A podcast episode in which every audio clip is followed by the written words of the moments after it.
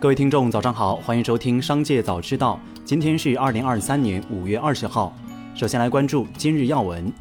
香港交易所宣布，拟于二零二三年六月十九号市场准备就绪时，在香港证券市场推出港币、人民币双柜台模式及双柜台庄家机制。双柜台模式及庄家机制将有助推动人民币计价证券在香港的交易及结算。在双柜台模式下，投资者可以互换同一个发行人发行的港币柜台证券及人民币柜台证券，两个柜台下的证券属于同一类别证券，因此两。各柜台的证券可以在不改变实际拥有权的情况下相互转换。五月十九号，百度副总裁、元宇宙产品熙壤负责人马杰表示：“我已经离开百度了。”当日稍早前，有媒体报道马杰已于近期离职。报道指出。元宇宙业务短期内难以看到好的商业模式，盈利能力较差，以及百度转向 AIGC 相关业务，不愿意向元宇宙业务投入更多资源，是熙攘被边缘化的主要原因。对于上述说法，马杰未予置评。再来关注企业动态。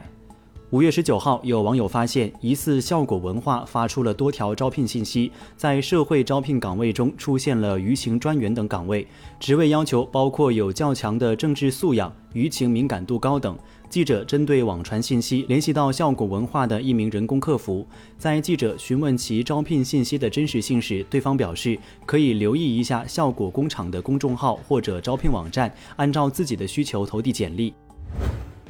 贵州茅台代总经理李静仁表示，目前公司各项工作有序推进，有信心、有能力全面完成百分之十五的营收增长目标。李静仁表示，今年营收实现百分之十五的增长目标是公司董事会经过科学审慎研究和论证，对宏观经济环境、经济政策、行业态势、市场需求等方面进行研究，结合公司实际等多方面因素制定。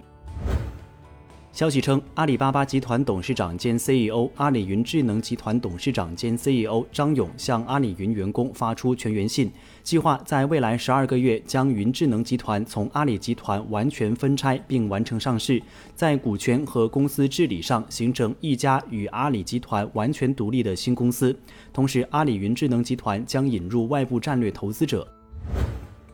五月十八号，吉利控股宣布与英国超豪华性能品牌阿斯顿马丁进一步达成新的合作协议。其中，作为合作内容一部分，吉利控股已完成对阿斯顿马丁的股份增持。增持后，吉利控股所持股份约百分之十七，吉利集团将成为公司的第三大股东。根据阿斯顿马丁在伦敦证券交易所公告，此次增持后。吉利控股将有权任命一名非执行董事加入阿斯顿马丁董事会，同时还将拥有一个董事会观察员席位。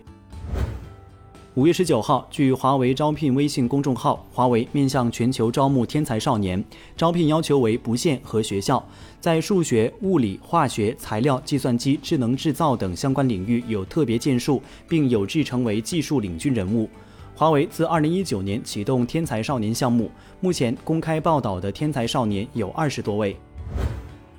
五月十九号，文件显示，苹果已限制在公司内使用 ChatGPT 和其他外部 AI 工具。目前，该公司正开发自家的类似技术。文件指出，苹果担心使用外部程序的员工可能会泄露机密数据。